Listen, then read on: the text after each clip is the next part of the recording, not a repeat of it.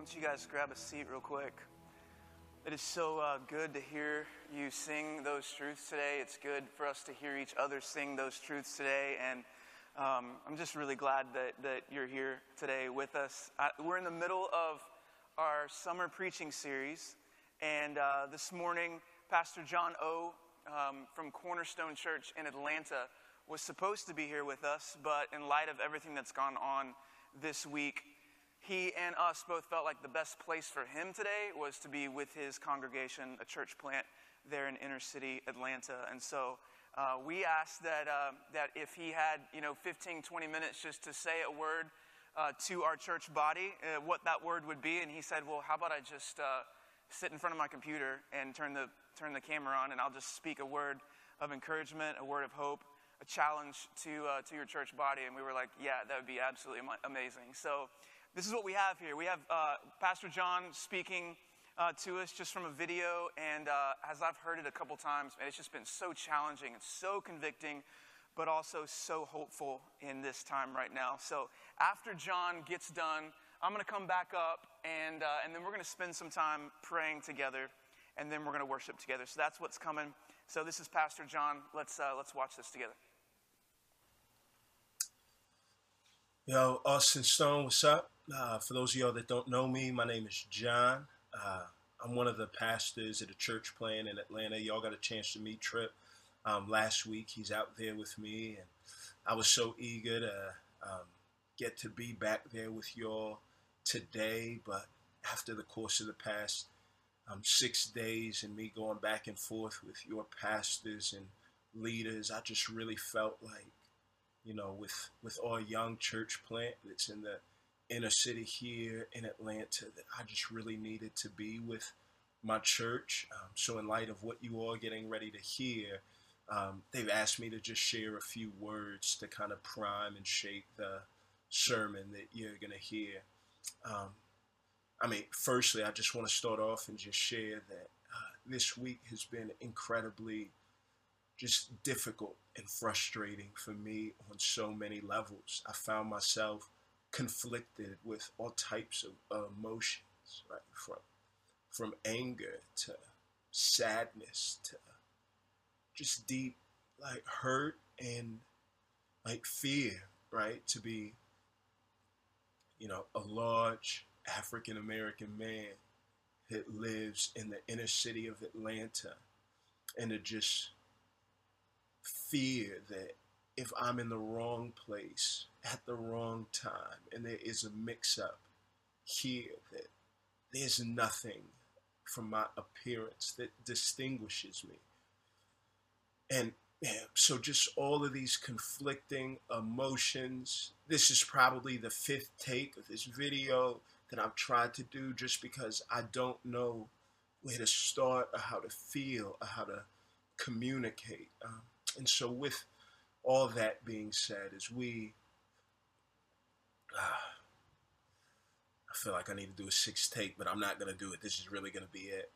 Uh, you know, I feel like as we're getting ready to just talk and move forward as a church and as a nation, um, I really just feel like it does need to start with prayer. And I've been increasingly disheartened by the fact that in the midst of all of this, prayer has kind of been treated as a as a stepchild or as a foregone conclusion of, oh yeah, yeah, yeah, yeah, we're gonna pray. Or folks say, well, why do you need to pray? We really need to get to work. And there's a quote that's just been etched in my mind where a famous pastor once says this that the person who does not earnestly pray over his work must be a vain and conceited man. He acts as if he thought himself sufficient for the task and therefore needed not to appeal to God. And I don't want to be that type of man. These past six weeks, I think the weight of all of what's gone in the world has just brought me down to my knees and reminded me that I am just a man and I don't have the tools that I need to fix things. And so, in light of the message that you are getting ready to hear, I wrote down some thoughts. As you could tell by the intro, my emotions and feelings are all over the place unless I ramble on for 30 minutes. Um, I'm just going to sit here and talk and read some about what I've written. So if it parts it feels like I'm reading, it's because I am, in fact, reading. Um, and so here it goes. I mean, one of the things that I've really just thought about strongly is apathy and how the fact that uh, it it hits us all without us trying. It's the most natural of emotions. And here's what apathy is. Apathy is not being void of feelings, as if anybody could just feel as if they don't feel anything. If emotions were cups, apathy is not an empty cup, but it's a cup that's so full of self love that it crowds out the ability to love anybody else. And apathy, it hits us all, and it's a silent killer.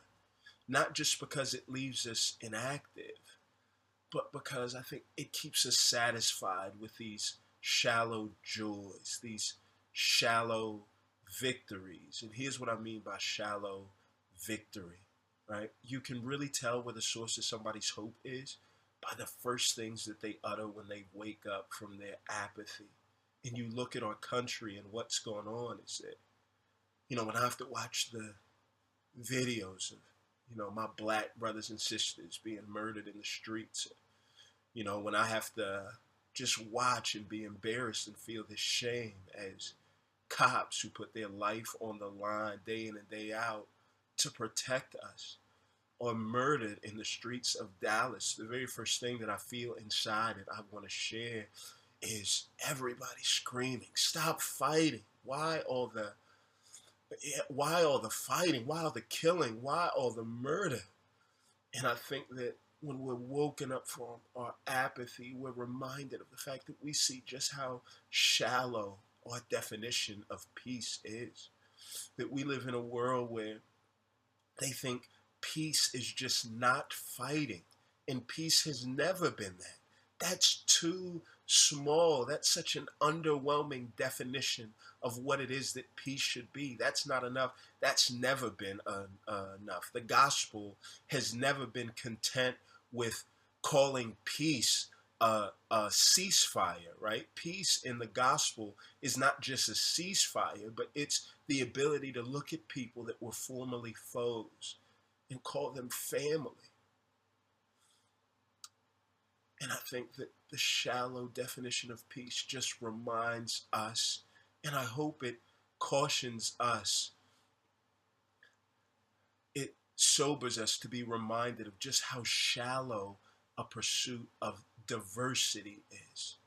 Diversity as an end goal, because what we're starting to see right now is that it's very possible and probable to be diverse and still divided, right? That's the natural outcome of diversity. It's division. And so, what I don't want to do is, I don't want to romanticize the concept of diversity. America is the most diverse country in the history of the world, but it's so divided. And unity with uniformity is such an easy thing because it plays into our natural disposition to be apathetic to the minority or to the little guy or to the guy with a small voice. And that's why apathy is so frustrating because it blinds us and it makes us think that we're at peace just because there's a cease fire. And that's just not true. That's shallow. That's not what the gospel provides. That's not what our God, who created each of us, wants from us and wants for us. And so here's what he wants from us He wants us, specifically as a church, to fight for unity. And that begins with the people of God in prayer. Prayer is significant and it's important work. And, you know, it's amazing how when you go through the Gospels, you see just how many times people call Jesus teacher and just how few times they actually ask him to teach them anything. But the beauty is the one time in the gospel where the disciples ask Jesus to teach them how to do something. The one time that a group that finds themselves in the midst of an oppressive government asks Jesus to teach them how to do something. they ask him, teach us how to pray. And what I love is that as Jesus gives us the Lord's Prayer, he starts off with these two words. And these two words have just governed my thoughts and my prayers for these past six days. And those two words are our Father. There's not a single singular pronoun in the whole Lord's Prayer. And it's all meant to remind us that when we come and when we pray to God, even if we pray by ourselves, it's never meant to be an individualistic exercise. We're meant to be reminded of the fact that as sure as we're a part of God's family, God's family is much bigger than people that just look like us. That in relating to God, we're reminded that the most basic and fundamental instinct of the human heart, the reflex of somebody that's been created with the dignity to be able to relate to God, the starting point is supposed to be that we're reminded of the fact that we are a part of a larger family. Would it be reminded of the fact that the first hindrance to relationship with God, the first time that God said something was not good, was not in Genesis 3 when man sinned, but it was in Genesis 2 when man was by himself and the person that God created for Adam was somebody that was very much like him, but somebody that was very much different. Unity has always been at the heart of the Bible and the gospel and God's plans for the world. So much so that when we talk about praying to God, in Matthew 5, we're given an example that if there's two people that are at beef and one person wants to go to church on a Sunday and pray to God, but he knows that there's somebody that has been offended by something that they've done, he doesn't even ask us to determine the validity of the fence, but he says, go and make things right. Unity is not just a peripheral aspect of the gospel, something that we can work towards later, but it's foundational, so much so that if we don't have it and we come to pray, God says the only way that you can come to pray is through being unified. And if you don't have it, then pray that God would give us the grace to unify towards those ends. And we have to be reminded of the fact, the thing that I desperately just feel and it's broken my heart is I've been online and just seen the honesty of the human heart is that everybody feels as if it's the responsibility of the offender to make things right. And the problem with sinful humanity is that all of us are going to feel justly offended and rightly so by something that somebody else has done to us. And the only way that this gets resolved in the world that we live in is through war. That's the only outcome. If everybody's offended and waiting on the offender to come and to say what's wrong, then it gets a point where it just becomes too much and they would rather live in a world without them. But the beauty of the gospel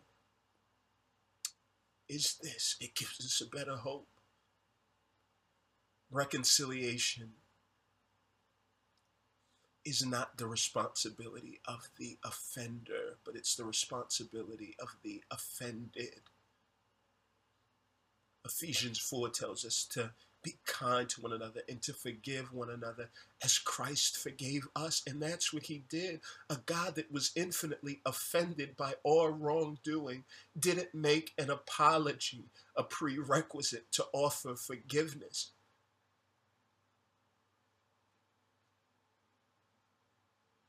He took the initiative and he forgave us so that all of us that say that we're Christians don't spend our time trying to prove how somebody was wrong for what they did to us. But we offer that grace. And that's the beauty of what takes place in Christianity and why there's a unity that exists in the gospel that is different and unique from the rest of the world that it's that very thing that God wants to use when the rest of our world gets tired and goes to hell because of all of the things that have been done wrong, when they get tired and so exhausted. They can look at us and see something different. This is the model that God gives to his children, to all of us, and this is the mission that we have. And so here's what that looks like in the church. Here's what threatens that in the church. You and I tend to feel like there's so many things outside that we have to fight. But as, as you look through the gospel, as you look through Acts, there are two times in the book of Acts where the whole church shuts it all down and says, We have to do something. It's in Acts 6 and in Acts 15. And that doesn't take place when they feel themselves persecuted from the outside world. It doesn't take place when the world is at war with itself. It doesn't take place as they're trying to defend their religious liberty. The two times that it takes place is when there's disunity in the church. Unless you absolve yourself here and think that the disunity that's being referred to is overt racism, that's easy to spot. That's not going to be the thing that rips apart the church. Here's what's going to be the thing that rips apart God's church and just works as the small tear in the fabric that seeks to rip the tapestry of what God has been weaving throughout all eternity. It's not overt racism, it's apathetic oversight. It's us being so consumed in our own worlds that we don't give a thought to the little guy to the small voice. In Acts chapter 6, what takes place is you have a minority group that's in the church, Greek widows, who feel that the church has been guilty of this apathetic oversight when it comes to their most basic of needs food, staying alive. And what they said was, We've been passed over. Greek lives matter. And the church didn't come, uh, Peter and them didn't come through and respond with all lives matter.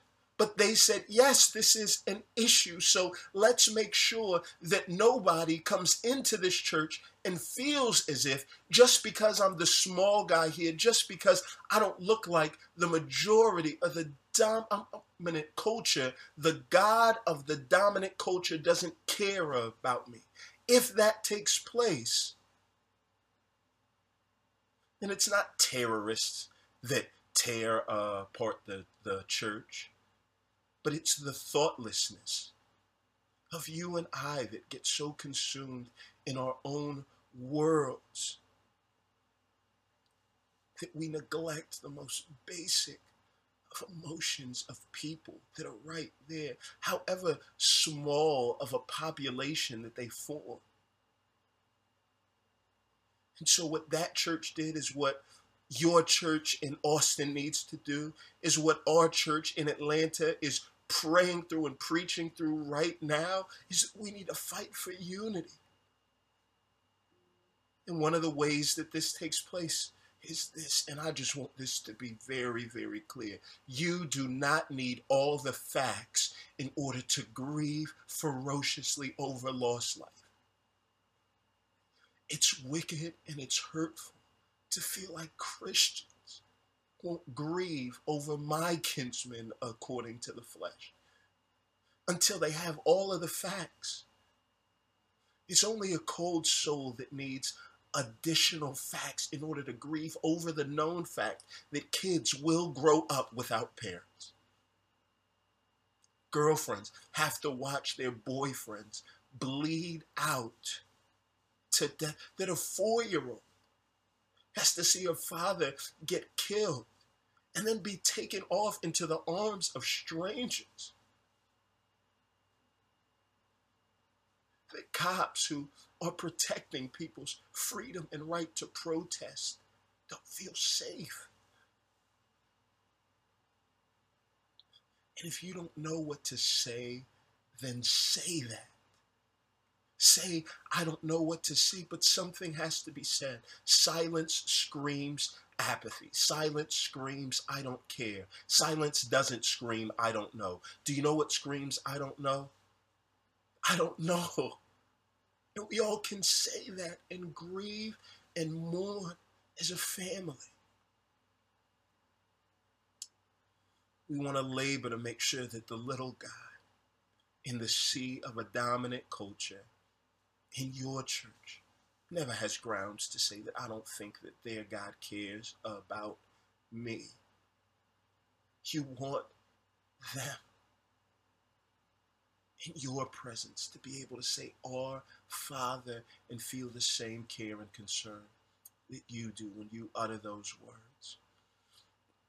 I love you guys, and I desperately wish that I could have been there with you, but this is a time that I had to be with my family. My wife is from Austin. I'm from Houston. I sincerely believe Texas is the greatest country in America, and I'll be there with you to praise our Father one day soon. But until then, let's be reminded of God's gracious providence to us and that He gives us very ordinary, simple things to tackle the most frustrating realities. And that's why week in and week out, we come in to remind ourselves of this hope that we have in the gospel. And so as you sing today, as you pray, as you hear God's word and the call for unity, to all of us. Don't let that be a passing statement. Don't let, like, we're praying that the dark clouds would leave, but we pray that the sobriety doesn't go anywhere. I love you guys, and I'm grateful that we all have the same Father. We're family. Let's present a picture to the world that causes them to see how shallow their hopes really were. Peace isn't a ceasefire. Peace is calling one another family and that's what we get to do as a church. Love you guys. See you soon. Well, church, what we're going to do uh, together today is we're going to respond by actually praying together. And um, I love how John put so much emphasis on the response being centered on praying together as the body of Christ. And so we're streaming this to all of our campuses today so that we're all praying with, with a common and, uh, and unified voice today. Um, let me say this before we begin our, our time of prayer. As a father of three black kids, this has hit really hard and very close to home for me and my wife. And as a friend uh, to many police officers here in the city of Austin, like Officer Barnes and Officer Evoy and several others, this has hit very hard and very close to home for me. And really, for anybody in this room or any of our other campuses, this should hit really hard and close to home. Why? Because every single one of these lives that have been lost this week are image bearers of God. Like they are all lives that counted, they're lives that matter. So it should be heavy for all of us as we respond in prayer today as we plead for the God of justice to bring justice, for the God of healing to bring healing, not just to our city, but to every single city in our country. As I saw cell phone videos of black men killed in Baton Rouge and Falcon Heights, I was grieved as I saw an ambush on police officers in Dallas. I was filled with grief and the right and the godly response for us to do together as a family is to join together with one voice and to pray. So here's how we're going to do it. I'd like for you guys to join together in groups of four or five. And I realize you might be next to a complete stranger, so there might be all kinds of anxiety that comes up right now as you're thinking about, I don't know this person, and I'm not really comfortable with praying out loud. Let me, let me just say this. If you're new here with us and the thought of praying out loud with a complete stranger on a Sunday morning just, just buckles you, man, feel the freedom, feel the liberty today just to, uh, to echo the prayers of those around you, to affirm them in your heart, to just agree with them. You don't have to say anything, but your heart can agree with what the man or woman next to you is praying. And if you're the person that's praying out loud, the challenge I want to give you today is to pray boldly, to pray out loud, to pray with fervency, to pray with urgency, to pray with belief in your heart that the God that can actually do all this stuff is hearing every single word that you say. You don't have to have smart words, you don't have to have the best words, you don't have to have the most eloquent words. You just have to say something because God hears your heart, He hears your voice today. So here it is. Go ahead in this room and all of our other campuses today, go ahead and find four or five people around you. You can literally just like move your chair or step out into the aisle, meet a new friend, meet your prayer partner, and then I'll lead us.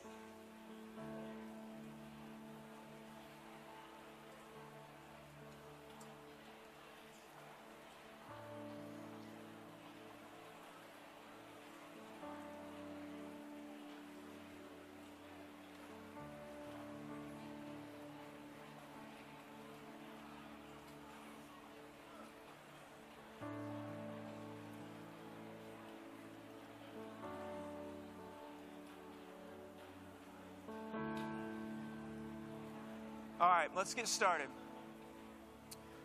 First thing we're going to pray for is we are going to pray for the families who have lost their loved ones this week. One of the most prevalent aspects of the violence we see around us is the attempt at invisibility, as though those who were killed might have been lives that didn't matter. And the Bible tells us to weep with those who weep black and biracial families in our church, in our city, in our nation are weeping right now. The families of police officers are weeping right now. So we can't allow ourselves, as the body of Christ, to grow numb. We can't allow ourselves to be silent. So we have to weep. We have to care because God says we must. So, with a sense of weeping with those who weep today, we're going to pray for the families of those whose lives were lost, and we're going to pray for them by name. So here are the names of those who died in Baton Rouge, Falcon Heights, and Dallas. Take a moment and just look up here. We're going to pray for their families, their loved ones. We're going to pray not just that they would be comforted, although we're going to pray for that, but we're also going to pray that justice would be served and that others, whether police officers protecting a rally or African American young men in any given city in America would no longer be unjustly killed. Okay? So let's pray for that. Let's pray out loud, and then I'll pray and move us to the second prayer point.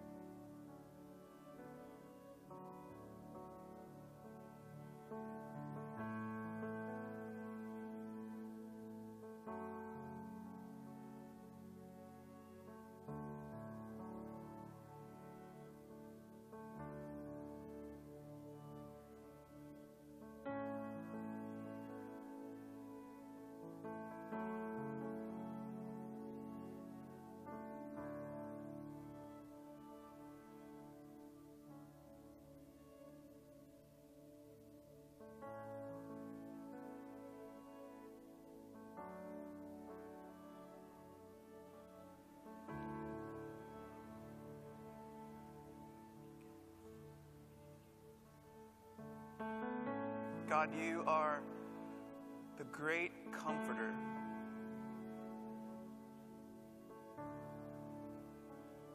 And we ask right now, as your sons and your daughters, that you would bring peace and you would bring comfort in a time where comfort and peace is desperately needed. It's what you do, it's who you are, God. It's, it's the very nature of your character that you comfort broken, that you mend what's been destroyed. So we're asking, as a believing people, as very proud sons and daughters of a good father, we're asking that you would do that. That you would reveal yourself in such a very real, tangible way that these families would, would come to know you, Jesus.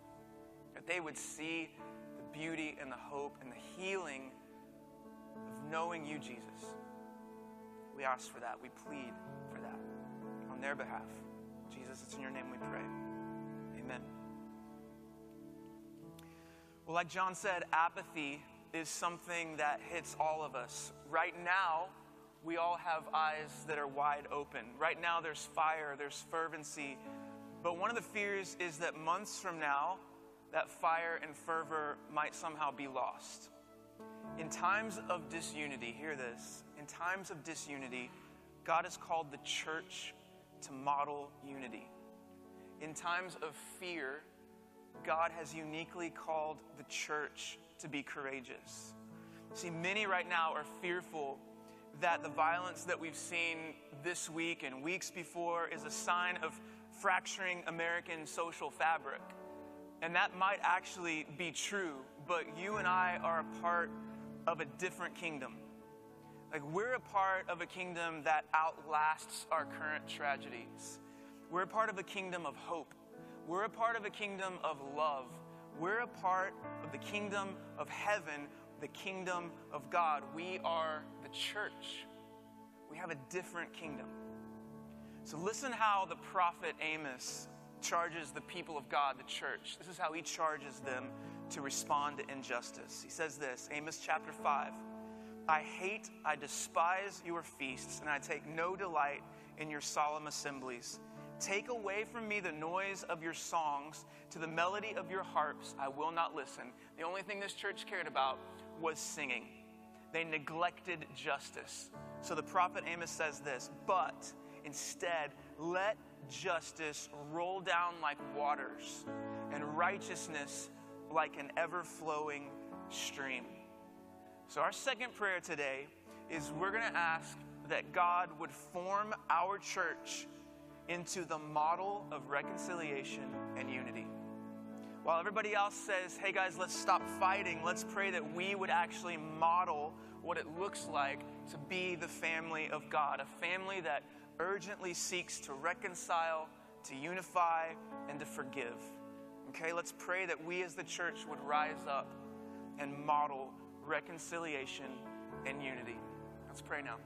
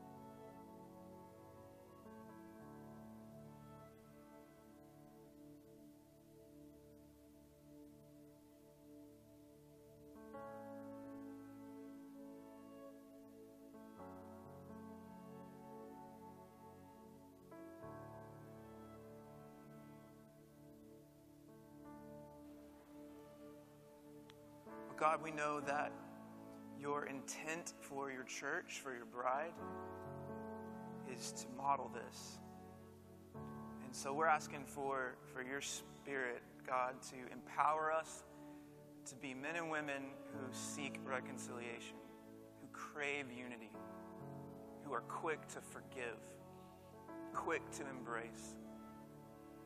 God, I pray that when the church, when the world sees us, when the world sees the church, that they would just be mesmerized by a group of people who do it differently, who think differently and act differently. I pray that our church right here in Austin, Texas, the Austin Stone, you, God, would form us into such a visible light and representation of the gospel that it would be undeniable that you are our King, that we have a different way of doing things, we have a different King. God, do that work in us. We ask you. We trust that you will. It's in your name, Jesus, we pray. Amen. Lastly, guys, we're going to pray for this. We're going to pray for the gospel of Jesus to change hearts and to move us all to repentance. Thousands of years ago, the prophet Isaiah wrote this about Jesus. Isaiah 61 says this this is about Jesus. The Spirit of the Lord God is upon me because the Lord has anointed me to bring good news to the poor. He has sent me to bind up the brokenhearted, to proclaim liberty to the captives, and the opening of the prison to those who are bound, to comfort all who mourn, that he may be glorified. They shall build up the ancient ruins. They shall raise up the former devastations. They shall repair the ruined cities, the devastations of many generations. Listen, Jesus Christ is the only hope for rebuilding the ruins of our cities and our society. Only Jesus offers the hope for us to ever live in any sort of environment of peace and love and justice. See, the peace of God was on Jesus, the love of God flowed from Jesus, and the justice of God rolled down on Jesus when he died on the cross for our sins. Jesus was then raised from the dead, showing us that only Jesus has the power to transform a human heart. And only a community of hearts that are transformed by Jesus can transform a community from a war zone to a peace zone. Only Jesus. So we must remember that the gospel of Jesus addresses every single one of our very real life issues. See, racial injustice is a gospel issue for us. Respect for civil authority is a gospel issue for us. So let's pray. Let's pray that the gospel of Jesus, the story of Jesus, the hope of Jesus, it would be spoken with grace and with truth to our city and to our nation. Okay, let's pray that God would make us into a people that think gospel thoughts, that live gospel actions, and speak gospel words. Let's pray for that. Let's pray that the gospel of Jesus would change hearts and move us to repentance. Okay?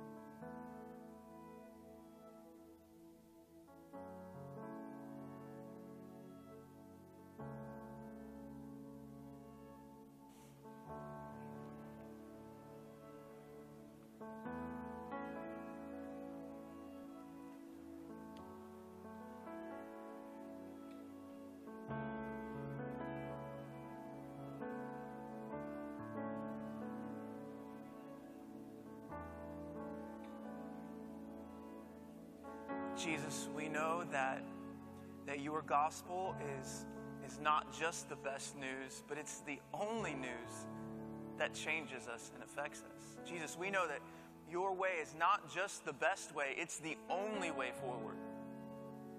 Jesus, you said that you are the way, you are the truth, and you are the life. And so we're asking, Jesus, you would make your name known, you would make your way known in this city, in this country. It's the gospel that changes hearts. So we pray you would use us to speak your gospel, to show what your gospel looks like. You would use us to be men and women of action, men and women who are constantly pointing to how great and how good you are, Jesus. It's the only way. Would you do that work in me? Do that work in us? Do that work in this church. We love you. Grateful that you would. It's in your name I pray. Amen. Well, Martin Luther King Jr. said this Darkness cannot drive out darkness, only light can do that. Hate cannot drive out hate, only love can do that. And we know that the love of Christ, the person of Christ, has the ability to drive out darkness, to drive out hate. And so now we're, we're going to do this. We're going to sing our prayers.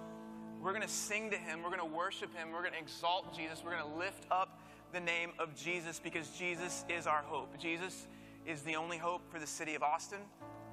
Jesus is the only hope for the city of Dallas. Jesus is the only hope for Falcon Heights. Jesus is the only hope for Baton Rouge. Jesus is the only hope for our nation. So, with one loud voice, let's exalt and lift up the name of our only hope, Jesus, right? Let's stand together. I'm going to pray for us, and then we're going to sing.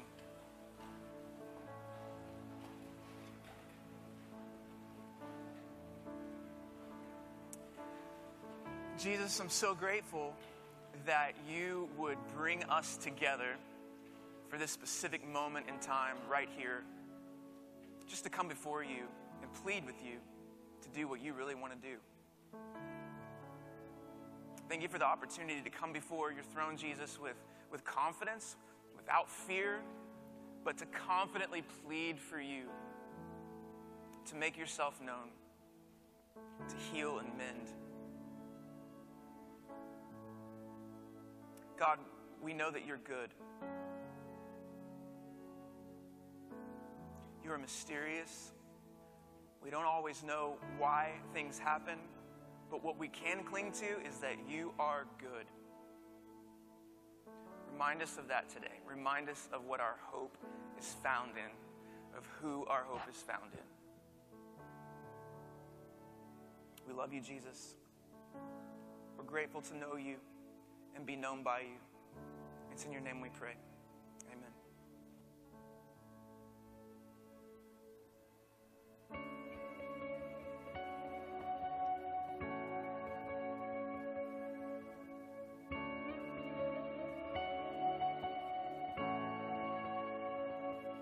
For the fatherless we pray, be the father. Let those who lost their way be understood.